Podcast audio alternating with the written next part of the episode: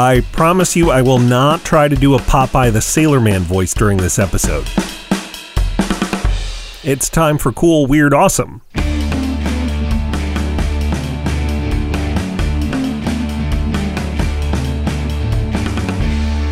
You're listening to Cool, Weird, Awesome, a show that's strong to the finish. I'm Brady, and on this Thursday, November 12th, we're talking about spinach. Nutritionists call it a superfood because it offers us so many health benefits. Scientists at American University have found spinach is also pretty super at helping to power fuel cells. To get energy from a fuel cell, you need a catalyst to start something called an oxygen reduction reaction. The standard catalyst for this process uses platinum, but the AU team wanted something that was more sustainable and more cost effective. So they looked at the alternative, a carbon based catalyst. And guess what leafy green veggie has plenty of carbon?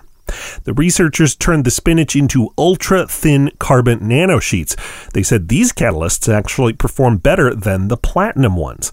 So if one day our homes or our cars are powered by fuel cells, well, it could be spinach that powers those power sources. In fact, there's a whole field of research into how a wide variety of plants can help produce renewable energy. Green power doesn't get any greener than this, does it? You can learn more about the spinach aided fuel cell research at coolweirdawesome.com and on Twitter at coolweirdpod. And we've got much more ahead for you. But first, take a moment and hear about who powers our show.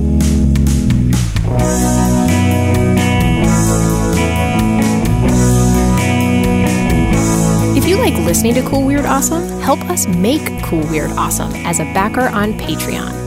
For just a dollar a month, you'll get loads of extras, including more episodes of the show. Backing us would be cool. Backing us would be awesome. Backing us will never be weird. Learn more today at patreon.com slash Brady Carlson. Thanks.